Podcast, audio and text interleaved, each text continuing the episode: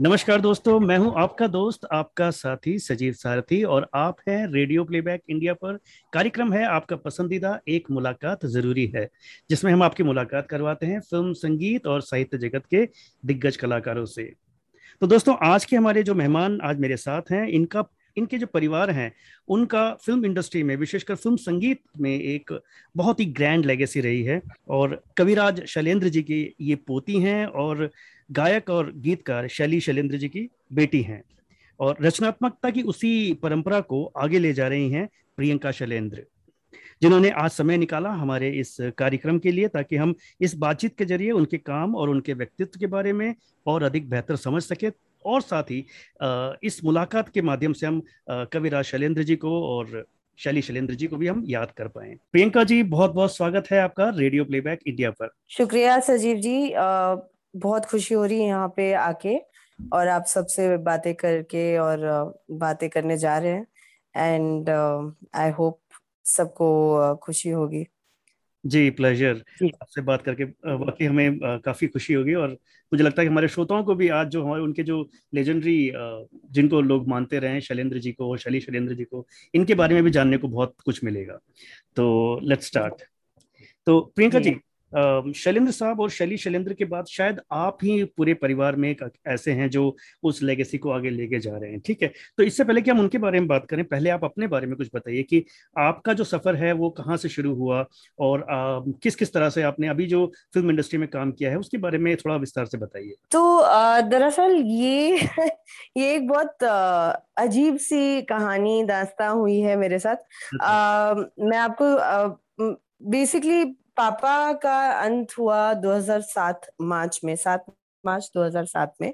और एक एक इच्छा थी पापा की अच्छा। कि वो कहीं ना कहीं डायरेक्ट करे। और प्रोड्यूस तो उन्होंने कोशिश की थी और यू नो चीज़ें उनके उनके मुताबिक नहीं गई। और उसके बाद आई I मीन mean, बहुत दिक्कतों के बाद पापा कहीं ना कहीं वो डायरेक्शन का जो रूप था उन उनका वो एक सपना अधूरा रह गया। अच्छा। और आ, आ, पापा गुजर गए बहुत अचानक से सात मार्च 2007 को। और आ, वो मेरे लिए और मेरे परिवार के लिए एक बहुत बड़ा झटका था। और बहुत बड़ा धक्का लग गया था हमें। और मैं मतलब हम ऐसे पापा पापा ने हमारी ऐसी परवरिश की है जहाँ पे एक वो कहते हैं ना protective family you know protective upbringing थी। तो वो हमारी परवरिश वैसे हुई है एंड टू अ पॉइंट की मम्मी मम्मी को भी ज़्यादा एक्सपोजर नहीं दिया गया था एंड मम्मी बल्कि गाना बहुत गाती थी वगैरह। रिधिमा में पढ़ाई कर रहे थे हम लोग सत्रह और तेरह साल के थे। हाँ काफ़ी तो, छोटे रहे होंगे आप लोग हाँ। मैं सत्रह साल की थी और रिधिमा तेरह साल की थी। हम्म, हम्म, हम्म। और पापा अचानक से हमने पापा को खो दिया। उसके बाद आ, सवाल ये उठा था कि ठीक है कॉलेज वगैरह तो कर ही रहे काम क्या करेंगे? और उसके पहले जब पापा हमेशा पूछ पूछते थे कि भाई आ, आपका सपना क्या है? तुम्हारा सपना क्या है? तो हम्म। मैं कहती थी कि पापा मैं ना एमबीए करके ग्राफिक डिज़ाइनर बन जाऊँगी। और ग्राफिक डिज़ाइनर मतलब मुझे पता है कि ये फ्यूचर है पापा। तो उसने हम्म। बोला ठीक है क्या है। मतलब इतनी फोकस्ड है। मैं बोला हाँ ट्राई करूँगी। हम्म, तो हाँ तो वही था कि प्लान तो वही था कि हम बीकॉम करके फिर एमबीए करके फिर मैं ग्राफिक डिज़ाइनिंग का कोर्स करके I I become an official graphic designer पर ज़िंदगी यू नो हमेशा हमारे हिसाब से नहीं चलती है। एंड पापा को हम रातों रात खो गए। एंड उसके बाद आई थिंक एक मतलब वो आ गया था एक फाइनेंशियल uh, क्राइसिस जैसे हमारे यू नो लाइफ में आ गई थी एंड mm-hmm. um, मैं एक पापा के दोस्त थे करण राजदान करके जी जी. तो वो दिन uh, वो डायरेक्ट कर रहे थे uh, कुछ फिल्म्स वगैरह बना रहे थे तो भट्टी गया छुट्टी पे और मित्तल वर्सेस मित्तल अच्छा। तो मैं मित्तल वर्सेस मित्तल पे वो शूटिंग चल रही थी और मैं करण अंकल के यहाँ गई और मैंने कहा कि करण अंकल मुझे प्लीज़ आप एक मौका दे दीजिए मुझे असिस्ट करना है आप आ, आपको। जी. तो बोलते असिस्ट करना है? मैं बोला हाँ असिस्ट करना है और आ, मतलब मुझे कुछ पैसों की भी ज़रूरत है और आ, मुझे यू नो कहीं कहीं ना कहीं से काम शुरू करना है। तो कहते हैं अच्छा अच्छा ठीक है नो प्रॉब्लम ऑलमोस्ट एक महीना चला गया पंद्रह बीस दिन एक महीना चले गए इस बात हम्म। बात को। हम्म। और फिर मैंने बोला यार जवाब नहीं आया। हम्म। तो मैं वापस करण अंकल के पास गई। मैं बोला करण अंकल मुझे आपने रिप्लाई नहीं किया। मेरे को असिस्ट करना है आपको। मेरे को आप कुछ भी ना दो तो भी चलेगा पर मेरे को ये काम जानना जानने का कुछ तो शौक है। तो उन्होंने बोला ठीक है। कराता हूँ आपका मैं बताता हूँ हम्म। फिर फिर से वक्त गुजर गया और उन्होंने मेरे को कोई जवाब नहीं दिया फिर एक उनका फ़ोन आया एंड उन्होंने बोला प्रियंका तुम काम करोगी तो मैं बोला हाँ मैं असिस्ट करूँगी आपको हम्म। तो उन्होंने बोला ठीक है कल सुबह तुम ये मॉल पे पहुँच जाना यहाँ पे शूटिंग चल रही है ये वो अच्छा। बोला ठीक है Sadeep ji I think I work for two days दो हम्म। दिन हो गए थे मेरे को रोज मैं सुबह छह बजे निकल के हम्म। रात के नौ बजे आती थी घर पे एंड आई थिंक उन दो दिनों ने मेरे माइंड uh, को हम्म। पूरी तरह से चेंज कर दिया था पूरी तरह से बदल दिया था कि मैंने मैंने मैं खुद से सोचने लगी और मैंने अपने आप को कहा कि वाह प्रियंका क्या बात है। तुमने तो पंद्रह घंटे बगैर बैठे हुए एक मिनट भी एक पल भी तुमने कुर्सी पे यू नो आपने बैठा नहीं आप बैठे हम्म। नहीं हो? हम्म। तो मैंने बोला क्या बात है तो मतलब तुमको मज़ा भी आ रहा है? तो तो that that is when I realize कि मुझे ये काम करके ये ये जो मैं जॉब करी थी तब मैं असिस्ट करी थी तो मुझे बहुत खुशी हो रही थी अंदर से। मैंने क्या बात है you know this is something that I would love to do and eventually मैंने पूरा कर, uh, मित्तल वर्सेस मित्तल का स्केड्यूल uh, किया एंड hmm. का schedule and I assisted over there and I think वो दो दिनों ने मेरे uh, मेरे कार्योपात को पूरी तरह से जाँच लिया था और मैंने खुद से डिसीज़न ले लिया था कि मुझे डायरेक्टर बनना है hmm. मुझे एक फ़िल्म मेकर बनना है एंड uh, मैं यही यही uh, दौर पे आगे चलूँगी और uh, पापा का नाम इसमें रोशन करूँगी मेरे को तब तक स्ट्राइक नहीं हुआ जब तक मैंने एक दो फ़िल्म की hmm. कि ये तो पापा का अधूरा सपना था जो मैं पूरा करने जा रही हूँ जी जी। तो वो सब स्थितियों में आप कहाँ सोचते हो कि हम्म, ये हम्म। ही करना है या ऐसा कुछ करना है?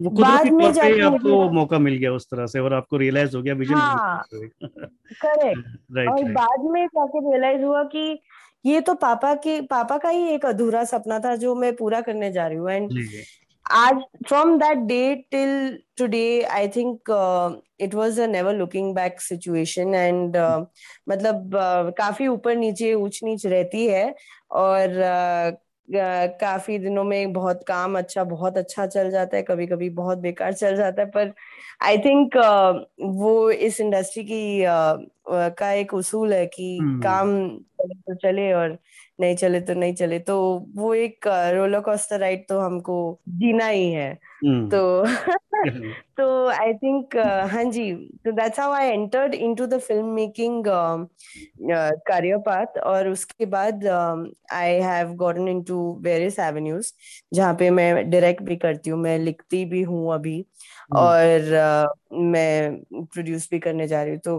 काफ़ी चीज़ चीज़ें चलती जा रही है साथ साथ जी आपने कुछ एड एड फिल्म्स वगैरह में भी काम किया है? Like I think Imperial Blues की जो। आपने कंपेनिंग है वो शायद आपने हैंडल करी है। हाँ वो बहुत ही बहुत ही ब्यूटीफुल कंपेनिंग है मेरे ख्याल से।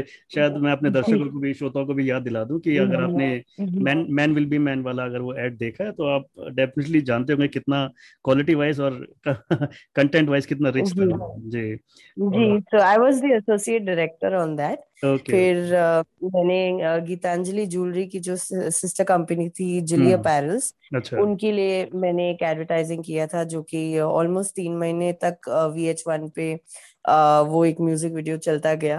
एंड uh, फिर मैंने काफ़ी रिसेंटली कैंपेन्स भी uh, लिखी थी यस बैंक के लिए। तो यस स्केल लॉजिस्टिक्स एजुटेक एंड हेल्थ केयर वगैरह इन सब के लिए मैं कैंपेन्स वगैरह तो आई थिंक वो लिखने का एक शौक है। तो वो लिख लिखना शुरू किया था। बट एडवर्टाइजिंग um, से हटके अभी मैं वापस एक uh, वापस फ़िल्म की दुनिया में आने uh, अपने पैर रखे। एंड um, हाँ तो आई थिंक लिखने का मेरा एक सडनी से सामने से अचानक से अपॉर्चुनिटी आने लगी है। एंड uh, कभी कभी मैं ऐसे सोचती हूँ कि शायद ये पापा और बाबा के हाँ, तो अधूरे हाँ, अधूरे वो इच्छा होती है ना कि जी, जी, जी. कोई ना कोई तो हमारी लीनेज में ये हम्म। चीज़ें आगे लेके जाए। तो शायद शायद शायद नहीं क्या पता। तो तो वैसा है। बिल्कुल। जनूनियत फ़िल्म से भी शायद आप जुड़े हुए थे इसके अंदर ना? जी जी। I assisted on Junooniyat. I assisted on Junooniyat. मैंने हिम्मत वाला भी uh, मैंने किया था। I assisted as a second second video on that but उसके बाद I recently produced I was the associate producer for a web series called hundred तो uh, हाँ तो वो मैंने किया सब टीवी वाला शायद सब टीवी पे शायद तो हॉटस्टार नहीं हॉटस्टार पे था हॉटस्टार पे ओके ओके हाँ। जी जी जी। तो एंड करेंटली भी अभी आगे जाके मैं प्रोड्यूस करने जा रही हूँ कुछ हम्म, चीज़ें। हम्म। जल्दी आपके सामने आएँगे वो सब। जी। तो प्रियंका जी ये शैलेंद्र जी के शैली शैलेंद्र जी की डेथ के बाद जो इंडस्ट्री का बिहेवियर था जो सपोर्ट था वो आपके लिए रहा? या किस तरह से आप उसको देख रहे हैं? मतलब किस तरह से लोगों ने आपको आगे आके हेल्प किया गाइड किया? ऐसा कुछ हुआ? नहीं सो सजीव जी ऑनेस्टली मैं आपको एक बात बताऊँ ये इंडस्ट्री एक तरीके से एक बहुत अलग तरीके से चलती है और चाहे आप कोई भी हो हम्म, हम्म। चाहे आप शैलेंद्र जी की पोती हो या कोई भी हो यू नो बड़े से बड़े डायरेक्टर की बेटी बेटियाँ actors actor actresses it doesn't matter आखिर में हमारे आँखों के सामने है अभी सब कुछ और हमको खुद ही दिखता है कि जो टैलेंट है हम्म। उन्हें वो पर्दे पे आने का मौका है। बाकी हम्म। मतलब अगर आप में टैलेंट नहीं है अगर आप में वो जुनून नहीं है तो आप किसके भी पोती पोता रहो हम्म, आपको कोई it doesn't matter you know ultimately Baba for me was बाबा। हम्म। वो मेरे मेरे दादा हैं। हम्म। दुनिया के लिए वो शैलेंद्र जी है। और मैं प्रियंका शैलेंद्र हूँ। हम्म, और मैं अपने आप के लिए क्या कर रही हूँ वो दुनिया देखने वाली है।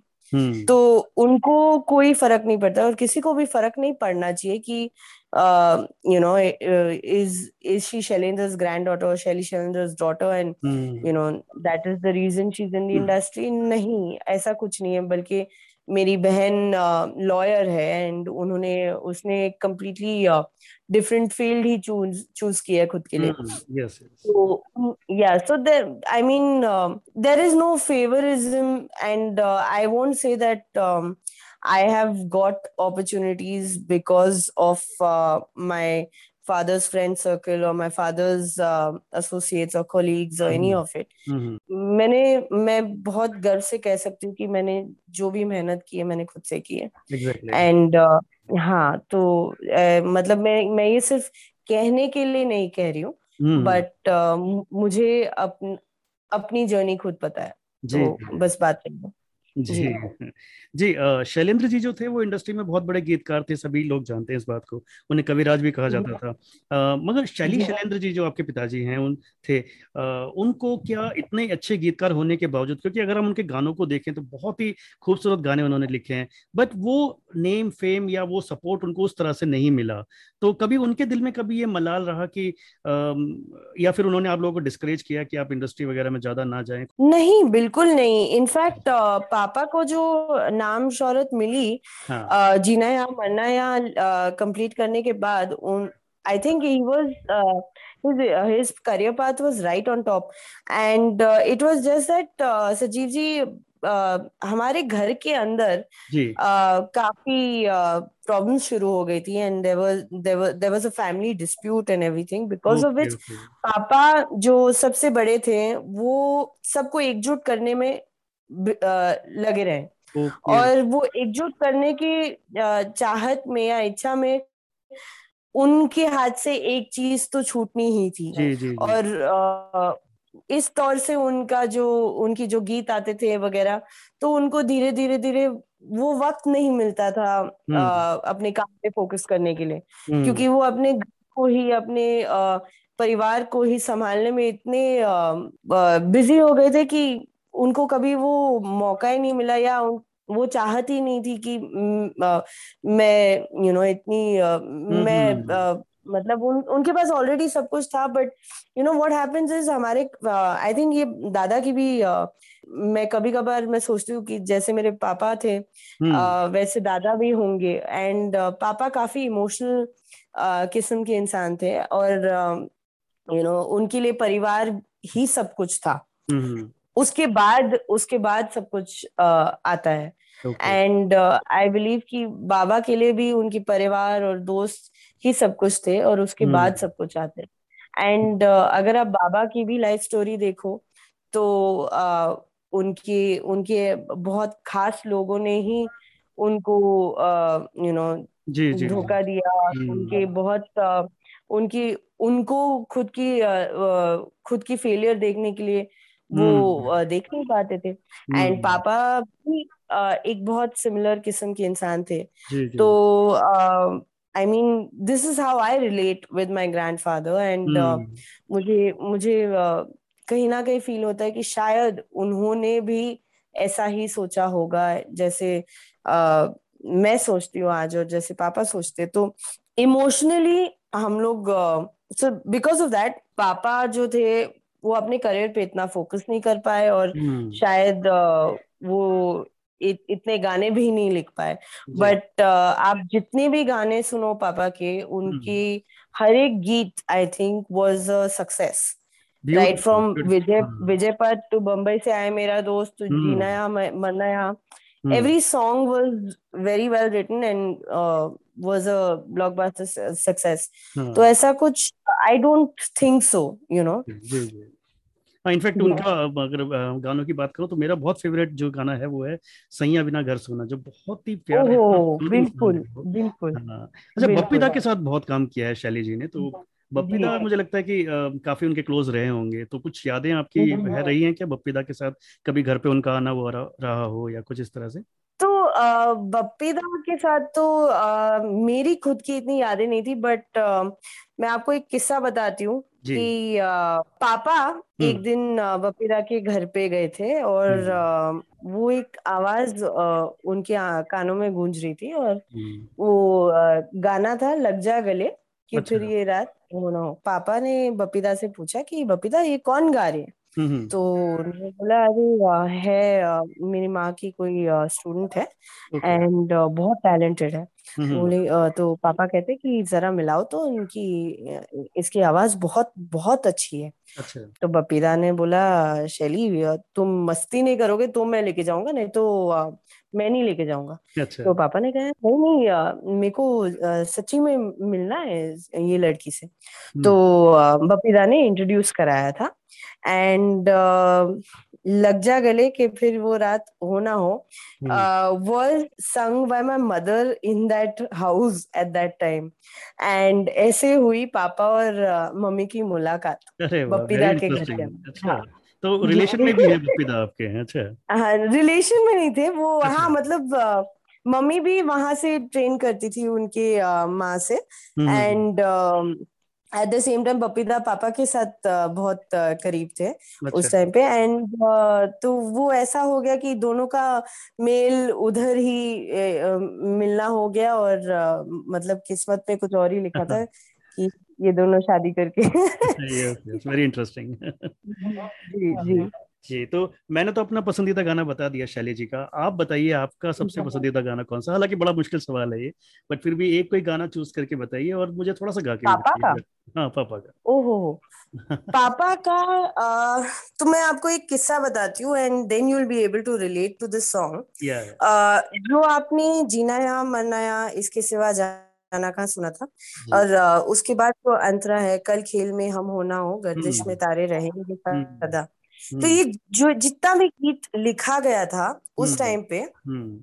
पे immediately I tell you the whole thing कि uh, दादा 14 दिसंबर 1966 में गुजरे थे हम्म, उसके बाद अनाउंसमेंट आ गई थी कि हसरत जी ये गा ये गीत आगे लिखेंगे और इस गीत को कंप्लीट करेंगे हम्म। तो पापा शंकर जी के यहाँ गए उस टाइम पे राज साहब was there and he told told them कि राज साहब ये गीत बाबा ने लिखा है और मुझे ये गीत कंप्लीट करने का मौका दे दीजिए अच्छा। तो तो राज साहब ने कहा कि शैली तुम तो मतलब बहुत बहुत यंग हो आप हम्म। कैसे लिखोगे तो हम्म। पापा ने कहा कि मुझे मौका दे दीजिए मैं लिख दूँगा तो उन्होंने बोला ठीक है मैं आपको एक हफ़्ते का टाइम दे देता हूँ और आ, तुम लिख के आ जाओ।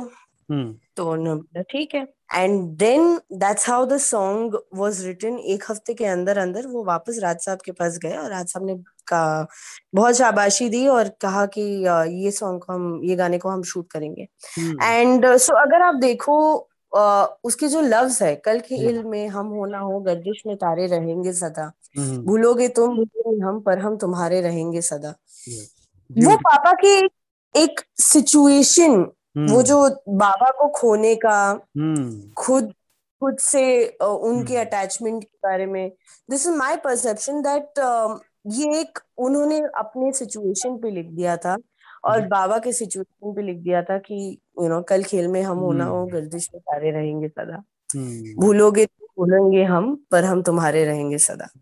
You know so all these words जितने भी लिरिक्स आई थिंक बाबा भी लिखते थे और पापा भी लिखते थे उनका स्टाइल काफ़ी सिमिलर था कि hmm. वो uh, वहाँ पे uh, होते हुए जितनी भी परिस्थिति होती थी उस पे गीत लिखते थे। एंड दैट इज़ हाउ पापा was also as a writer and so जीना या मरना या was his first song and his last song was खुमारी चढ़ के उतर गई ज़िंदगी यूँ ही गुजर गई एंड uh, कभी सोते सोते कभी भागते ख्वाबों के पीछे यूँ ही भागते अपनी तो सारी उम्र गई सो so, ये एक फ़िल्म उमर करके थी आई थिंक बैक इन 2007 में ही रिलीज़ हुई थी एंड अच्छा। uh, 2006 या 7 में रिलीज़ हुई थी एंड uh, पापा ने इस uh, गीत को लिखा था अपनी आखिरी स्थिति पे एंड सो इसकी वजह से आई थिंक ये मेरे दिल के बहुत करीब है।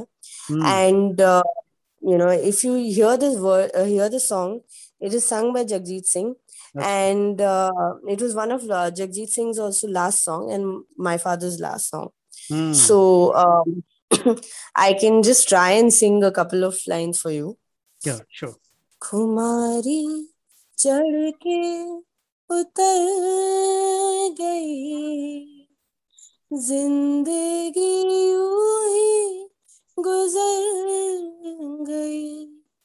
खुमारी चढ़ के उतर गई। ज़िंदगी ही गुजर गई। कभी सोते सोते कभी जागते खाबों के पीछे यूँ ही भागते। अपनी तो सारी उम्र गई। अपनी तो सारी उम्र गई। कुमारी चढ़ के उतर गई। ज़िंदगी गुजर गई फिर आगे आता है रंगी बहारों की ख्वाहिश रही हाथ मगर कुछ आया नहीं so I I'm um, I can't, I won't be able to sing this further because I'm just getting very जी but uh, या बट uh, इमेजिन क्या like ब्यूटीफुल रंगीन हाँ क्या ब्यूटीफुल वर्ड्स लिखे हैं ब्यूटीफुल ब्यूटीफुल हाँ क्या बात है। मतलब सत्रह साल की उम्र में उन्होंने जो लिखा वो बाबा को समर्पित किया होगा और ये मुझे लगता है कि ये गाना उन्होंने खुद अपनी लाइफ को समर्पित किया होगा। जी बिल्कुल ये पूरी तरह से उनकी उनकी खुद की ज़िंदगी पे है उनकी आ, उनके साथियों साथियों पे है उनके हम्म। परिवार पे है एंड uh, मुझे ये बकायदा पता है क्योंकि ये जी मैंने भी पापा से तब पूछा था कि पापा आपने ये ऐसे कैसे लिखा? तो हम्म उन्होंने उन्होंने तब मुझे ये जवाब दिया कि प्रियंका ये तो मैंने बस सच्चाई लिखी। हम्म। मतलब वो तब आपको समझ में नहीं आता जब आप सोलह सत्रह साल की उम्र के हो और आपको ज़िंदगी में सब कुछ मिल रहा है और अचानक से जब आप अपने पिता को खो देते हो जब आप उनकी बातों पे वापस से अ, अ, सोच में डूबे रहते हो तब आपको रियलाइज़ होता है कि उन्होंने क्या क्या चंद पलों में कुछ कुछ कह दिया। हम्म।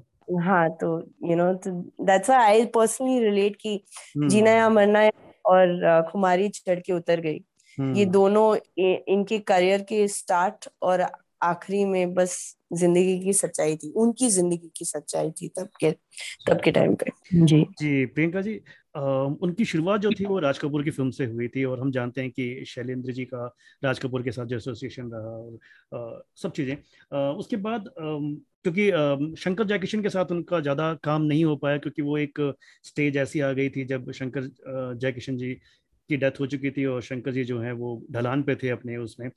तो मैं ये जानना चाहूँगा कि राज कपूर जी के आपके परिवार के साथ संबंध कैसे रहे उसके बाद after the death of Shailendra ji? I think uh, पापा के संबंध तो काफ़ी थे मतलब उनका आना जाना हमेशा से रहता था। बट पापा एक ऐसे इंसान थे कि वो ज़्यादा लोगों से उनको ज़्यादा मिलना जुलने का इतना शौक नहीं था। अच्छा। तो वो धीरे धीरे धीरे धीरे एक संबंध जो था वो हम्म। छूटने लगा। हम्म। तो बट एंड तक मतलब हमेशा वो राज साहब के जब तक राज साहब थे I think the relations with the family were very good. I hmm. Think Raj साहब के जाने के बाद मतलब वो छूट गया एक हम्म एक हम्म तौर से। जी प्रियंका जी तो थोड़ा हम बाबा की बात कर लेते हैं। अभी मैं आपको पूरे परिवार को बधाई देना चाहूँगा कि आपके घर के बिल्कुल साथ में ही एक चौक है जहाँ पे जिसका नाम शैलेंद्र जी के नाम पे रखा गया है। और वहाँ पे बाकायदा उनके लिखे हुए जो गीत के मुखड़ा है एक किसी की मुस्कुराहटों पे हो निसार वो बाकायदा वहाँ पे खुदा हुआ है। तो that is huge compliment to lyricist you know मतलब बहुत बड़ी बात है और बहुत आप पूरे परिवार की आपके बहुत सम्मान की बात है आपके लिए। तो ये ये जो खुशी है इसको आप थोड़ा सा व्यक्त कीजिए। मतलब हम काफ़ी इमोशनल बातें कर चुके हैं तो आप कुछ एक खुशी की बात हो जाए। साहब काफ़ी अ, खुशी हुई अ, जैसे एक्चुअली ये पिछले साल हमको खबर आई कि ये होने वाला है और मतलब कभी भी ये स्थापित हो सकता है उधर। हाँ। एंड तभी हमें एक बहुत I think it was very proud moment for the family and बल्कि हम काफ़ी सालों से कोशिश कर रहे थे और पापा को भी काफ़ी बार कहा था कि पा, पापा यहाँ पे चौक बनना ज़रूरी है और दादा के नाम पे तो हम्म। पापा ने कहा था हाँ हाँ हम करेंगे करेंगे। और अनफॉर्चुनेटली अनफॉर्चुनेटली कुछ चीज़ें नहीं हुई। एंड एंड तो अभी मतलब you know it's a sense of pride कि we have been you know हम हम उस अ, मकान में जहाँ पे दादा रहते थे बाबा रहते थे उस मकान में हम अ, बड़े हुए हैं और वो बड़े होकर फिर उन उनके बिल्कुल गली के बाहर ही उनका नाम देखते हैं। तो हमको एक अलग तरीके से अ, तरीके की खुशी होती है। And I can't explain it in words to be very honest but it's great sense of pride. And for the family the family mother my sister i hmm think uh, even uh, my buas and all they were all very very happy and very proud of this moment i think हम्म तो हम्म, ये हाँ, उनकी बहुत ज्यादा बहुत इज्जत अ, दी गई है and hmm, hmm, very glad that he is still remembered ji ji bye जी जी प्रियंका जी मैं खुद भी एक गीतकार हूँ तो मेरे लिए शैलेंद्र जी जो हैं वो बाबा ही हैं मेरे भी जैसे आपके बाबा हैं ठीक वैसे ही। क्योंकि उनके गीतों को सुन सुन के ही हम लोग बड़े हुए हैं सीखे हैं लिखना सीखे हैं।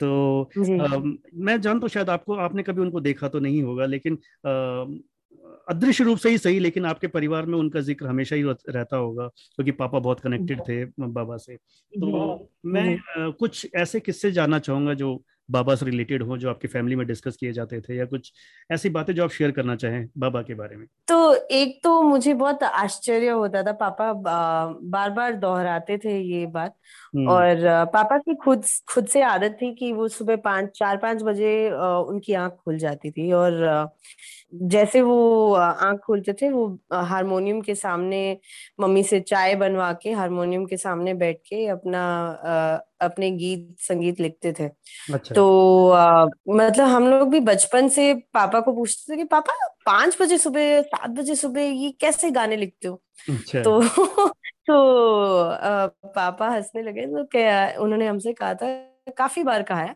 कि बाबा की आदत थी सुबह चार पाँच बजे उठने की और अच्छा। वो आदत शायद उन, उनमें भी आ गई और पर बाबा घर पे नहीं बैठते थे। बाबा सुबह पाँच बजे निकल के सीधा जुहू बीच चले जाते थे। एंड अच्छा। जुहू बीच पे मतलब वो वॉक करने चले जाते थे और जो भी उनके दिमाग में चलता रहता था वो वॉक करते करते करते अपने सिगरेट की डिब्बी खोल के सिगरेट की डिब्बी के पीछे वो हम्म। गीत लिखते थे एंड हम्म। uh, ये मुझे बहुत uh, बहुत फैसिनेट करता था बचपन में और uh, आज भी मतलब जब मैं सोचती हूँ कि एक कागज़ है कहाँ कहाँ ढूंढू कहाँ ढूंढू लिखना है कुछ exactly. तो मतलब आज की आज की तारीख में तो ऑफ़ कोर्स टेक्नोलॉजी है एंड हाँ, हाँ, आपके। पास वॉइस रिकॉर्डर है नोट्स है सब है बट uh, वो टाइम पे uh, मतलब अभी वो समझ में आता है कि वो सडनली जो सिगरेट की डिब्बी थी वो उनके लिए वो फ़ोन था वो टेक्नोलॉजी थी जहाँ हम्म। पे वो uh, सारे अपने गीत लिखते थे। एंड आई थिंक उनको उनके सबसे best thoughts were of course when he was alone on the beach and Juhu beach में उन्होंने काफ़ी गीत लिखे। हैं um,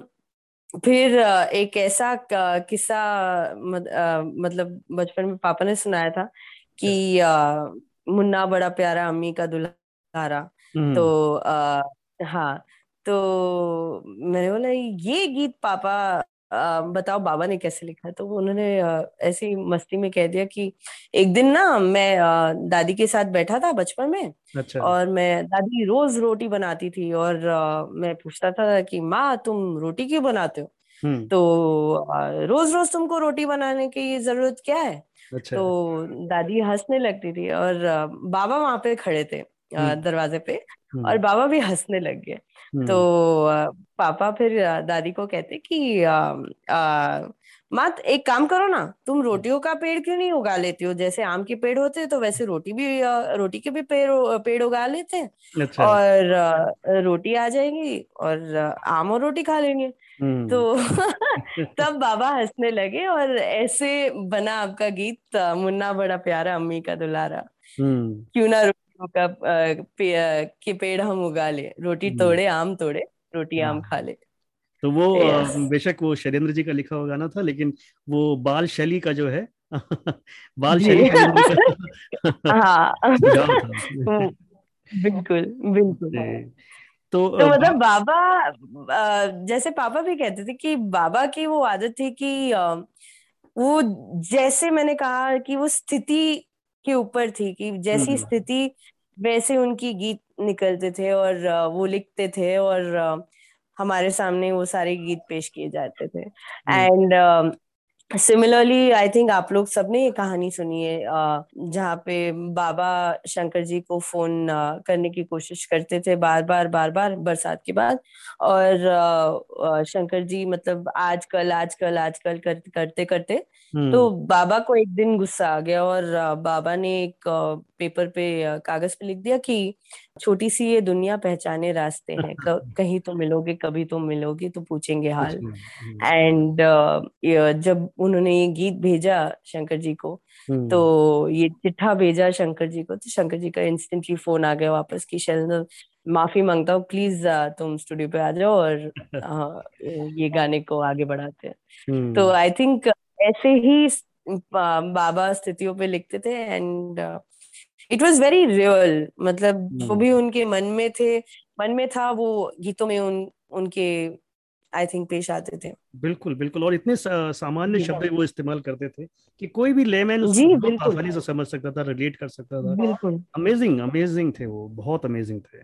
तो उनके गाने कभी डिस्कस होते थे घर के अंदर कभी उनकी जयंती पर या उनको याद करते हुए आप लोग कभी डाइनिंग टेबल पे बैठे हो और बाबा के गाने गुनगुना रहे हो कुछ इस तरह से होता था कभी आ, मैंने कहा ना कि सुबह चार पाँच बजे जब मम्मी और पापा रियाज करते थे तो हम्म। खासकर मम्मी रियाज करते थे और पापा तो या तो अपने गीत गीतों पिरोने की सोचते थे या तो गीत गाते थे बाबा के अच्छा। तो अच्छा। खासकर सुबह पाँच छह बजे हमारा अलार्म क्लॉक होता था आ, मम्मी मम्मी की हम्म। आवाज़ और बाबा के गाने। अच्छा। तो सुबह सुबह हम आ, काफ़ी आ, बाबा के गानों के साथ उठते थे और मम्मी गाती रहती थी और पापा हारमोनियम पे आ, बजाते रहते थे।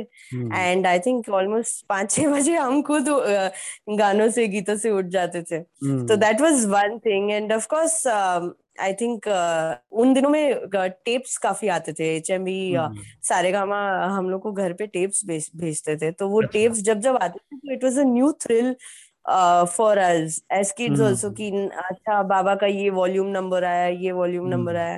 तो वी वुड ऑलवेज वो टेप रिकॉर्डर में डाल के मतलब पूरा पूरा दिन हमारे घर में uh, बाबा के गाने बजते ही रहते थे। तो we have grown up I think मैंने जितने बाबा के गाने सुने मैंने मुझे बाकी गानों की मतलब इतनी यादा शायद नहीं होगी hmm. जितनी हम्म। बाबा की होंगी so and also there were these few selected ones which were जो कि मम्मी और uh, पापा के फेवरेट गाने होते थे तो हम्म। मतलब उस, उसको सुनते सुनते बड़े हुए हैं हम मैं और रिदिमा तो हमको हाँ वो गुनगुनाने का भी शौक है अच्छा। और गाने का भी शौक है तो वो वो चलता रहता है। तो I think that is a part and parcel of a life मतलब बचपन से लेके आज तक आज आज भी वही हाल है। मतलब आप घर जाओगे तो या तो यूट्यूब पे चलता रहेगा या तो कैरावान पे चलता रहेगा कुछ ना कुछ चलता रहता है। तो प्रियंका जी आप तो निर्देशन में हैं लेकिन जो संगीत की धरोहर आपके परिवार की देन है इंडस्ट्री को उससे आप खुद को अलग तो कर ही नहीं सकते हो है ना? तो कुछ नहीं। आ, तो कुछ गीतों की बात करते हैं मैं आपको कुछ सिचुएशंस देता हूँ।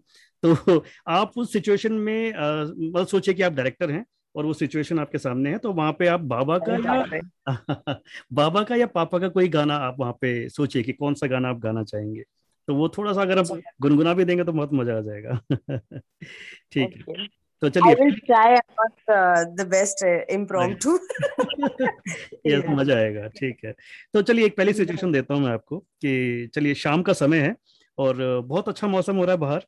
मगर मान लीजिए कि आप एक क्लाइंट के साथ किसी मीटिंग में हैं और बंद कमरे में आप बैठे हैं बाहर खिड़की से आपको नज़र आ रहा है कि बहुत अच्छा साफ़ आसमान है बहुत सुंदर मौसम है तो कौन सा गाना आपके दिमाग में आएगा? मतलब आप उस मौसम का एंजॉय नहीं कर पा रहे हैं इसके बारे में बताइए।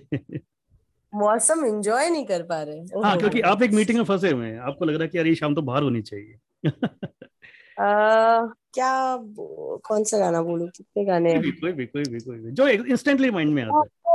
चाँद खुला आसमान आँखों में कैसे याद आएगी? ओ सो आई आई थिंक खोया खोया चाँद। राइट राइट चलिए एक और सिचुएशन देता हूँ आपको। आप रेस्टोरेंट में खाना खा रहे हैं? और थोड़ी दूर टेबल पे एक आपको कोई बचपन का स्कूल का दोस्त नज़र आ जाता है बैठा हुआ। आप उसके पास जाती हैं उसको बताती हैं कि भाई मैं हम एक ही स्कूल में पढ़ते थे बट अनफॉर्चुनेटली वो आपको रिकॉग्नाइज नहीं कर पाता। सिचुएशन ये है। गाना बताइए। आप बताओ। यहाँ तो आपका वही वाला गाना फिट हो रहा है ना? छोटी सी ये दुनिया। छोटी सी ये दुनिया ना? बिल्कुल।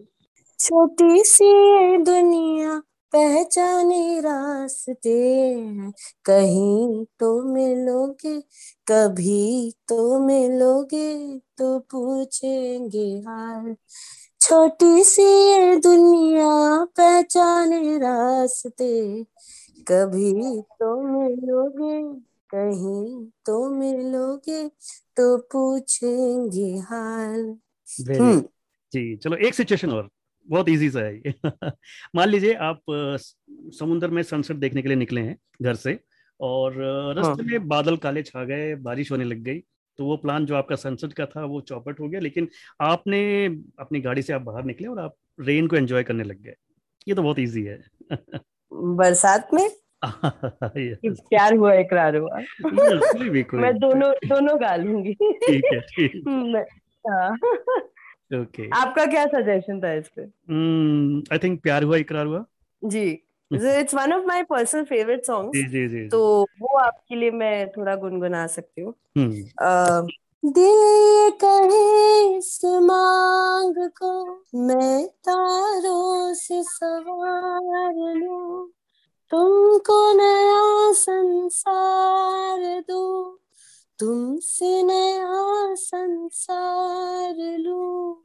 चाँद और सूरज बीच गगन में इस धरती पे उतार दो।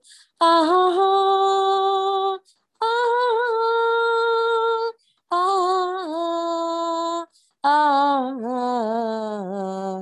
प्यार हुआ, इकरार हुआ है। प्यार से फिर क्यों डरता है दिल? प्यार हुआ, इकरार हुआ है। प्यार से फिर क्यों डरता है दिल? कहता है दिल, रसता मुश्किल, मालूम नहीं है कहाँ मंजिल। कहता है दिल रास्ता मुश्किल मालूम नहीं है कहाँ मंजिल।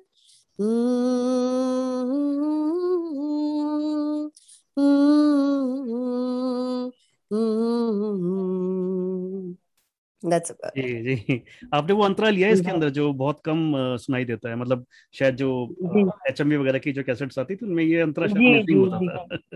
तो बहुत ब्यूटीफुल तो प्रियंका जी बहुत बहुत धन्यवाद आपने इतना समय निकाला हमसे इतनी सारी बातें शेयर करी hello everybody this is Priyanka Shailendra on radio playback India and I am glad to be here and I welcome everybody and hope you enjoy this Also, please don't forget to share and follow Radio Playback India on all uh, social media platforms. Thank you so much. I hope I can keep up to his name and Papa's name. Of course, of course, you will. yeah. Thank you. Thank you so much, Ajib. It was lovely talking. Thank you. Thank you, Priyanka. Yeah, bye bye. Good night. Thank you. Bye. नमस्कार ये है radio playback India radio playback India radio playback India